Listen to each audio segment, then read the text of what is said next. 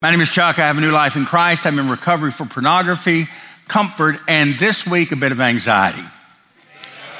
So, growing up in the South, particularly Tennessee, is one of those memories I'll always cherish. There were some great things about a very simple life that I got to lead in the early parts of my life. One of the best memories I have is in my grandmother's kitchen.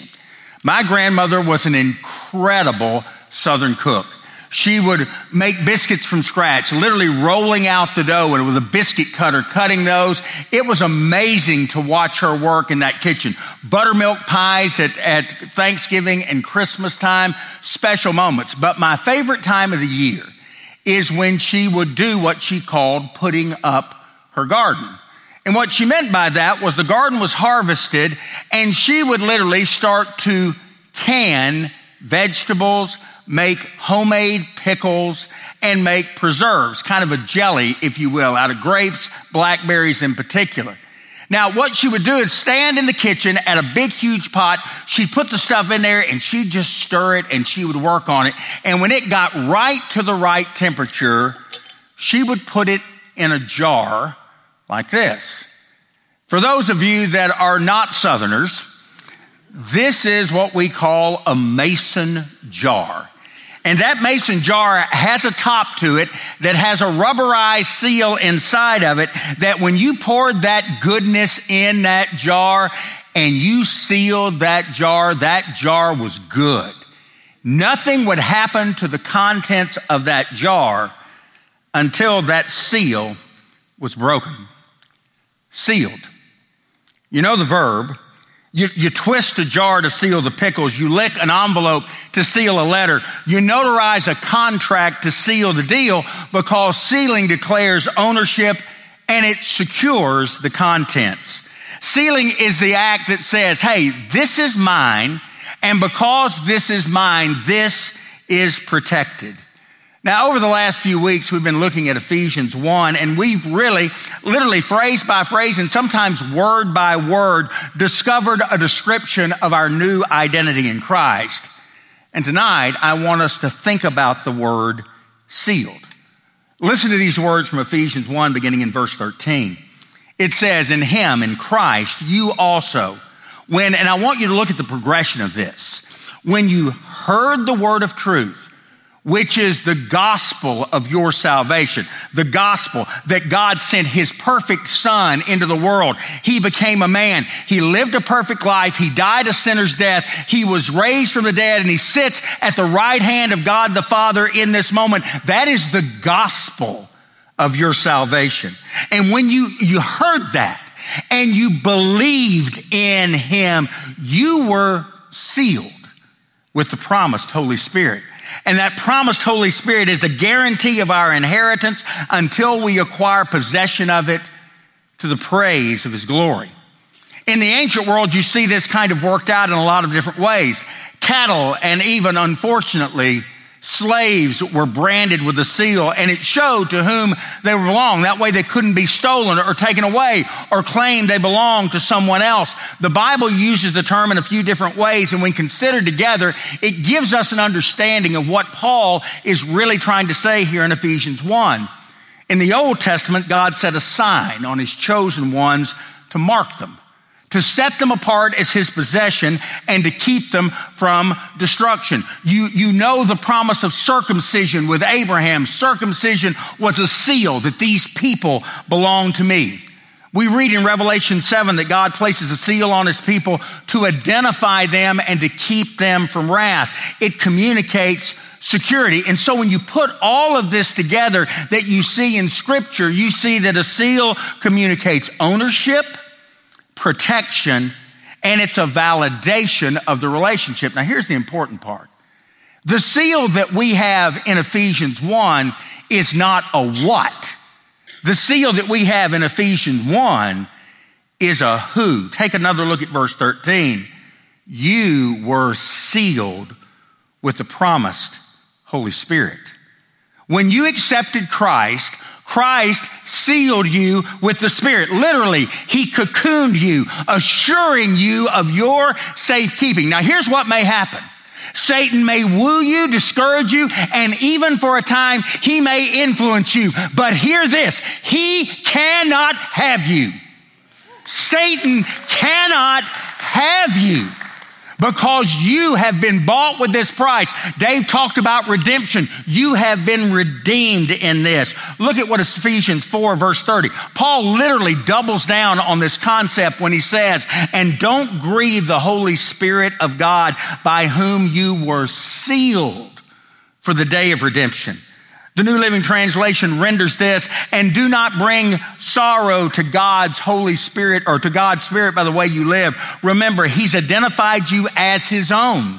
He's guaranteeing, listen to those words, sealed, guaranteed that you will, not might, not could, you will be saved on the day of redemption. And so in Ephesians 1 and Ephesians 4, I want you to notice the apostle speaks in the past tense because he is trying to emphasize a deed that has already been accomplished. We are not, we are not being sealed or hope to be sealed. We are once for all and for all time sealed by the Holy Spirit for redemption. By the sealing of the Spirit, here is what God guarantees. You will be saved. As believers in Christ, you will be saved. Friends, that's good news. That's the news of the gospel we all need to hear. And by giving us the Holy Spirit, God seals or stamps us at our conversion. And here's what the Spirit does he continues to testify, authenticating the reality of the relationship by making us more and more like Jesus. Paul in Romans chapter 8 says, literally, you are being conformed daily to the image of Christ. That literally every day you look a little bit less like you and a little bit more like Jesus. The God who has thus authenticated this relationship will most certainly protect his people through trials and difficulties. And he's going to do that until he takes final possession of us, you and me, his inheritance on the day of redemption when everything will be made new. That is good news. And yet here's the thing we also have to kind of put into this equation. We're all aware of our own sinfulness. Oh, we've repeated the phrase, our Father in heaven, but there have been times we didn't know whether or not we meant it. See, we do not really trust Him always or love Him always or pursue Him always. And apart from the work of the Spirit, so often we will see God as a deity to avoid, appease, or even escape. Sometimes we'll even dread Him unless the Spirit has wooed our hearts. If we come to Him in prayer, it's out of duty or fear, not of love. But on conversion, something supernatural changes. Your affections change. Your desires change. You're not just working out of your own power. The Spirit is literally changing you and you begin to trust Him. And when you trust Him, we begin to see Him and perceive Him as the perfect Heavenly Father. If you hear nothing else tonight, hear this. The Spirit convinces your spirit of this truth. Your destiny is in the hands of a loving father. Your name is not written in God's book of life with a pencil. He doesn't hover an eraser above your entry, waiting for some excuse just to remove it. He's no cruel master who demands perfection and promises retribution. He's a good father who's recorded your name in the book of life by the blood of the lamb. There is no more sacrifice that you need. It is the once and for all sacrifice that reminds all of us we have been sealed. Paul says it this way in 2 Corinthians 1. God affirms us, making us a sure thing in Christ, putting his yes within us. By his spirit, he has stamped us with an eternal pledge, a sure beginning of that which he is destined to complete. So, why is this security so important? Why does it matter? Why do you need to know tonight that you've been sealed with the Spirit? I think the answer is simple. There is power in assurance. I want you to think about the things that we have discovered throughout this series. You heard first, I have chosen you, says the Lord. I have predestined you, he reminds you. I have redeemed you. I have forgiven you. Your inheritance is sure. I have sealed you because I am passionately committed to magnify the glory of my grace in your salvations. And listen, let me say this clearly so there is no misunderstanding. These are promises and truths for those who've accepted Jesus as their Savior for those who've never made that profession of faith. If you don't know or you've never sat there and accepted this free gift that God offers to do to you, would you consider doing that tonight? If you don't know what that means, find one of you, talk to your leader. Find some of us that'll have on one of the white name tags. Have a conversation with us in that. Listen, God pleads with man to turn to him. The new birth is not being reformed, it's being transformed. And so you look at all the contrast the Bible uses to express the change that comes over us. They are graphic terms from lust to holiness, from darkness to light, from death to resurrection, from stranger in the kingdom of God to citizen in heaven. That's who you are if you're a believer in Christ because the Spirit has sealed you. He has done his perfect work. I think we'd all agree. Life can be so incredibly unpredictable. Joys, sorrows, blessings, and distressing difficulties all can come so unexpectedly. Our life's plans can change in an instant. We know it to be true. So, how do we have peace in this world in the midst of all of that turbulence. Horatio Spafford knew something about life's unexpected challenges. He was a successful attorney and real estate investor who lost a fortune in the Great Fire of Chicago in 1871.